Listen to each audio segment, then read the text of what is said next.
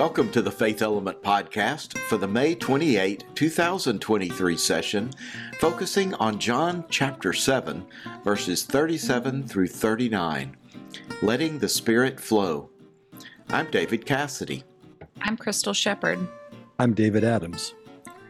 Today we have the Brave Three me, David, and Crystal. As it turns out, Nikki is tied up with graduation duties at her job, and Daniel is doing this wonderful thing called a sabbatical, where he gets to take a month off. And we celebrate that for him because he really needs that break. And we all do, but I'm glad he's getting it. anyway, welcome, David and Crystal. Our tastes change, and also the options change as we age and grow and mature. I'm always drinking something. I just need to stay hydrated. And so I was remembering the other day some of the things I used to enjoy drinking when I was younger, like a child or a teenager. And so I wonder for you, what's a favorite beverage from when you were growing up? I have several. I used to love, I didn't get it very often because we couldn't buy it very often, but I loved the Carnation Instant Breakfast. Yes. I don't know why I loved it. It was so chocolatey and it was just so good. I mean, I would eat breakfast with it. I wouldn't use it for breakfast, but I loved that. I loved like the Nesquik chocolate milk too. But as I got older, when I was a teenager, I loved McDonald's Cokes. There was nothing like a McDonald's. There was one thing, a McDonald's Coke. Yeah. What makes it different? I think they put like a million pounds of sugar or straight crack into it. I don't know. But it, the only way you can top a McDonald's Coke, and I'm going to age myself, my friend's dad owned a furniture store and they had a Coke machine that you could get Cokes out of the glass bottle. Oh, yeah. And that's the only way you can top a McDonald's Coke. But I used to love, love either the Coke out of the bottle or a McDonald's Coke, the best. Wow. Yeah. Mine is dad's root beer which I'm a big root beer fan anyway, and I'm kind of sure of different exotic root beers. but when I was growing up, we would sometimes go to our high school football games.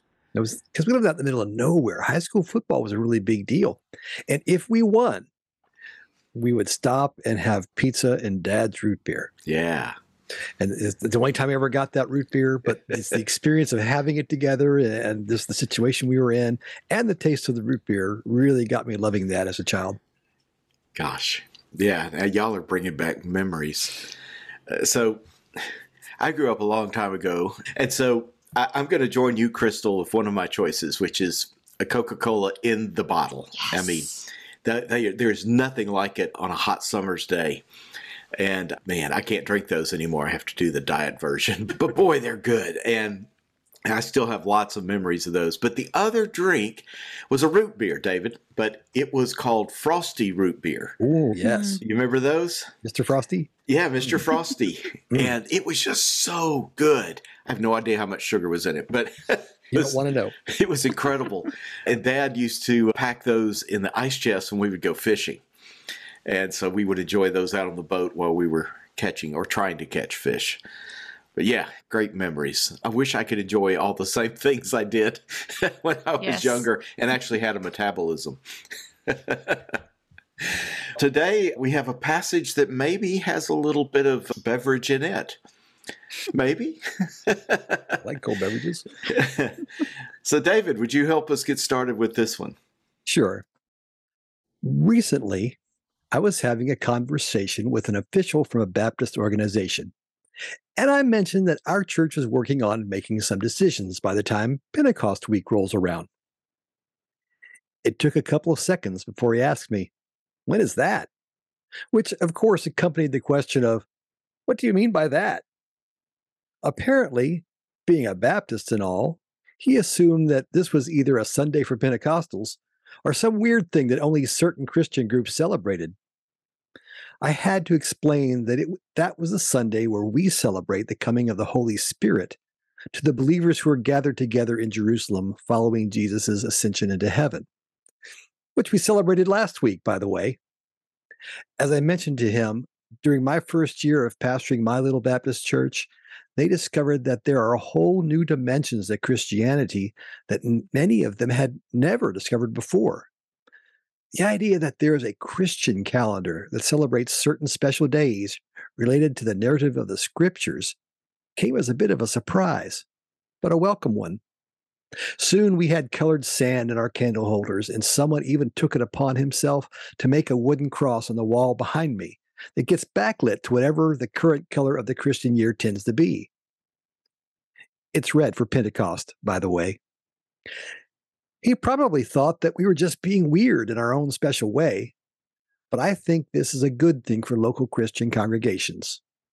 It's that one Sunday a year where I'm liable to preach in fluorescent colors, show a five iron frenzy video like Boomerangs with its chorus that we could start a fire, and do other loud and boisterous things. I appreciate visiting with other Baptist groups that are similarly weird to see what they do. I recently visited First Baptist Church in Middlesboro, Kentucky, and saw that they have a great poster explaining the church year, as well as a handbook produced by their pastor that explains it all to members and visitors. He told me that it was very well received, which confirms my suspicion that adding a little extra bit of context to our faith can be a good thing. There are so many different experiences of Christianity that people miss out on when they remained isolated within the tried and true. Countless churches are filled with people who have not experienced worshiping with people of other races, are truly hearing their perspectives preached, who have never heard a good female preacher, who think the experiences of the members of the LGBTQ community have nothing to teach us, who don't do certain rituals that other churches do, who don't even know how they do things at the church on the other side of the street. We can all grow from opening our minds and seeking new ways to deepen our faith. All of this comes to mind when I see that we chose this Johannine passage for Pentecost. Where are the tongues of fire and the rushing wind? What happened to speaking in tongues? How do we do justice to Pentecost while not talking about Pentecost? Choosing a scripture like this to celebrate a well defined day on the Christian calendar is like trying to tell the Christmas story without any gospel passages, or talking about Easter without including any of the events of that Sunday morning. Are we really going to do this? When I first thought about it, it made me feel frustrated. Like living in a state where their idea of history includes talking about Rosa Parks without mentioning why she chose that particular seat on the bus. Something big happened. Tell the story. Then I started to look at this passage more deeply. When you look at the preceding narrative, you read that Jesus and his family were debating an appearance at the Festival of the Booths. These are joyous, holy days where the Jews celebrate God's provision for them in the wilderness. And the festival they were talking about attending was the perfect opportunity for him to get his message out and be seen in all the right places. After turning down a chance to make his attendance part of a publicity tour, Jesus went to the temple and started teaching things that outraged the religious leaders. They tried to silence him, or at least get him to move his message onto more acceptable topics, but it was no use. Finally, they sent guards in to remove him, but they couldn't bring themselves to do it. Ultimately, they ended up cursing the crowd and anyone who came to hear Jesus speak, including Nicodemus. And in the midst of all that, Jesus tells the crowd that they can come to him for living water, referring to the Spirit that would later come on Pentecost Sunday. That's the portion of the story where our scriptures are focused. While it's not the Pentecost story I was hoping for, it might be the one that I need. Not only does Jesus promise the coming of the Spirit, after all, but he demonstrates how it works. If this is a foreshadowing of Pentecost, it is one that demonstrates the Spirit at work, or at least how it seems to work for us now. Even though I have a severe distaste for how Athanasius twisted the church to meet his ends, I admit to having been brought up as a good Trinitarian Baptist. Like many Baptists, I follow God's Son and the book that tells us about them when properly interpreted. Okay, I don't really. But having been taught by example that this is what many people seem to venerate, I can understand why we're so afraid about talking about the Spirit. The Spirit challenges us. The Spirit causes us to do things, to change things, to challenge things, to believe things. It might even cause us to, dare I say it, innovate. The Spirit is creative and free, as opposed to something we can track down and lock into a book that we can later interpret for our purposes. We just don't trust that. People might be moved by the Spirit to say things you don't want them to say. You start following the Spirit, and soon you find yourself standing in the temple, teaching things that religious leaders don't want to have said, and offering people a chance at a living faith that cannot be contained or silenced, rather than a static one that can. You start speaking in people's native language, declaring a gospel that they can understand because it meets them where they are, rather than forcing them to come to you.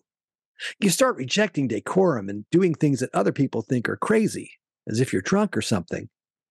You might lose control. And if being a member of the clergy has taught me anything, is that we love to be in control. This little passage, as out of place as it might sound, is part of a larger context that tells us something about what the Spirit might be about, if it wants to be. It opens up the possibility of a faith that is watered with living water instead of one that we merely read about and conform to. It makes a promise that we can grow upon rather than perpetuating more of the same. We would do well to let these rivers of living water flow from our hearts, especially in these dark times. Thoughts, prayers, and persisting in anger and fear are getting us nowhere. Let's try letting the Spirit flow instead. Let's have our Pentecost. And that's some background about this passage of Scripture. David, I like this view of the spirit that you give. We talk a lot on here about the spirit being wild and free and I like this idea of letting go of control and realizing we're not in control to begin with, right? We have this illusion of control. But when you were talking about that and talking about this difference, it made me think about recently in Tennessee when there were three people who spoke after the Covenant School shooting. They spoke out about, three senators spoke out about the gun violence. And it was two African American senators and a female. And I listened to some of the speeches from these gentlemen, and they were powerful and spirit filled and moving. And they were actually kicked out of the Senate, but then they got invited back in, which was just very interesting. But when you were talking about that, it made me think of all these great movements in our history that have happened that have been that have changed things and looking at them as spirit filled moments where people listened to your if you want to call it your gut the spirit i call it the Holy spirit when i'm working with people I, in therapy i talk to them about listening to that voice inside of them gosh like i wish that we would relinquish some of that perceived control and allow the spirit to move as the spirit sees fit because i think some pretty amazing things start to happen and I think what you said is correct. Like the hate and the anger is getting us nowhere. So if we take time to breathe and to listen, I wonder what the spirit would say. I think a lot of people are afraid of what the spirit might say. yeah. Yes, they are. It's scary. It's it very is. scary.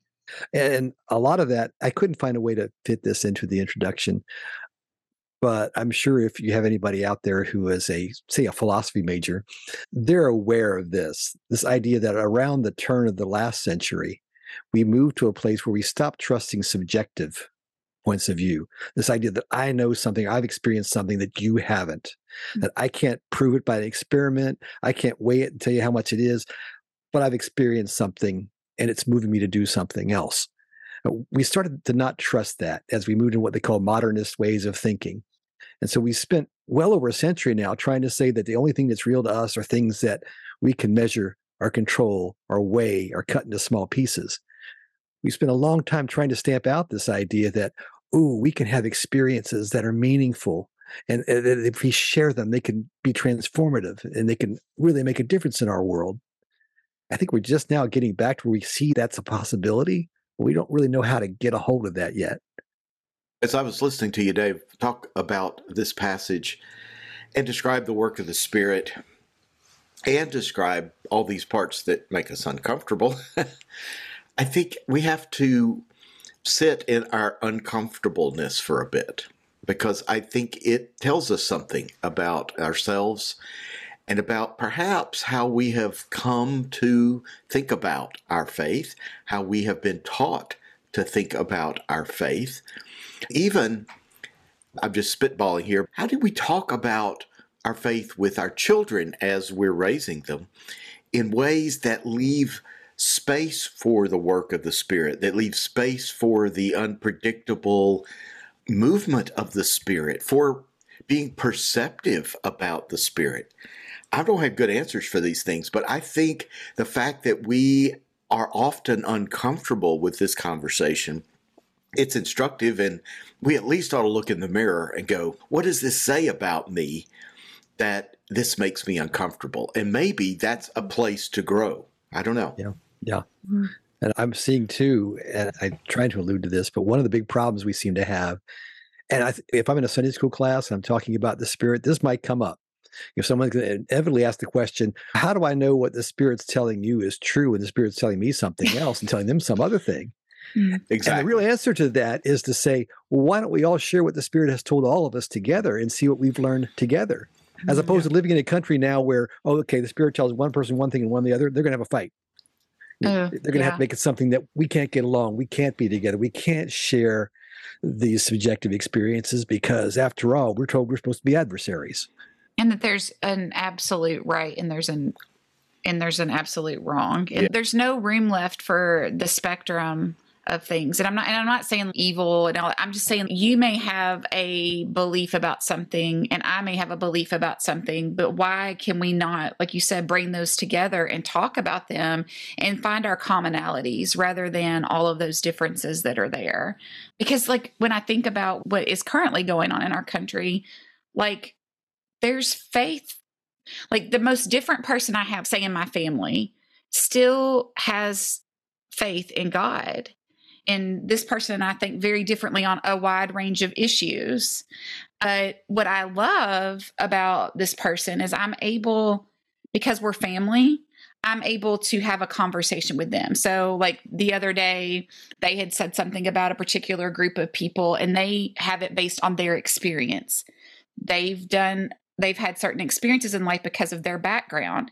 And so I messaged them and I said, Hey, um, I've been reading about this, and this is where I'm coming from, but I'm starting to understand maybe where you're coming from. And that opened that conversation for her to say, Yes, that's what I meant. I don't hate people. This is where I'm coming from. And so it was just nice to say, okay, there's more commonality there if we look for it. And maybe that's the spirit maybe the spirit is what draws us together. And if we listen, then maybe we realize we're more alike than we thought. Absolutely. I also I think it's common for us to try to find metaphors or some way to understand the spirit. And given that it's springtime, I can't help but think about the way gardens grow. Because I grew up, my dad would plant a huge vegetable garden Yes, the kind that he would drag me out of bed early on Saturday morning to work in. But I remember he would make these long rows and we'd have peas and squash. Now, squash not in rows, they grow circular. There were all these areas where he had planned it out. And inevitably, some things would grow much better than expected, and others wouldn't flourish at all or might not even survive. And so, even though there was this beginning kind of plan for the garden, by it wasn't long before we realized the garden had a a design of its own and and a life of its own. And it would it was okay right? That that we ended up with more tomatoes one year and more green beans another year. Or maybe the watermelons flourished one year but another year it was the cantaloupes. I but it and i think it may be even more instructive for the kinds of gardens flower gardens and other things we might put in that we have learned to be adaptive there, right? We know that these are not bricks that we're building something with. They are living, kind of like this text says, living water. It's not a brick that we're setting on top of another brick that's not going to change. These are alive and they will go in directions and grow in directions that we don't expect and in ways we can't predict. And I maybe that's an instructive image to think about when we're considering what the spirit might be like and how it might work in our lives. That we yes are following a path of faith, but that the growth happens sometimes in places we don't plant and and where we don't fertilize and that's okay maybe we go with that rather than ripping it out I think trusting enough to give up control is a major thing. And any metaphor that gets us there is very positive because giving up control makes us angry and afraid more than anything else. I've been spending the last six months hanging around with terminally ill people and uh, doing things to help keep them alive and stuff. And in our conversations back and forth, the most friction we get are always over issues where they feel like they're losing control over something in their lives. And it terrifies them but it makes them very angry too. And I think the spirit offers up a chance to have a faith that can be uncontrollable. And we just don't want a faith that does that. That's a hard one to sit with. I think it's it's hard. I had a friend the other day talk to me about Christians and she I homeschool my kids. There's a an interesting balance and array of people in homeschooling. So a lot of people when they think of homeschooling, they think hairs and hair and buns and blue jean skirts and and there's definitely that there, but there's like a variety. And she said that someone had asked her, "Are you a believer?" And she like you're a believer, right? You believe in Jesus. And she said, I got really uncomfortable because she's I have always been in the Christian circle. She said, but I am like questioning things. And she said, so I'm really uncomfortable with that label right now. And so she's, I don't know exactly what I believe. And so we talked about that. And I think that's the kind of like faith that maybe you're talking about, David, is like, it's where I say in seminary, my faith got deconstructed and then built back up. And I feel like that's a, there's this constant flex in my life of deconstruction and reconstruction. And maybe that's the movement of the spirit, this kind of like pulling apart and putting back together. And that's part of the growth. It's very hard to sit in those moments of deconstruction when you don't have the control, when you feel like there's no footing underneath you or ground underneath you to catch you because you what you used to think has been changed.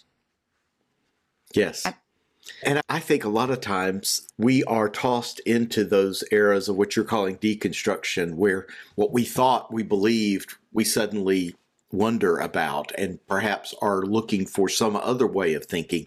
That life crises are the prompts for those. So it might be a traumatic experience. It might be the loss of a loved one. It might be the breakup of a relationship.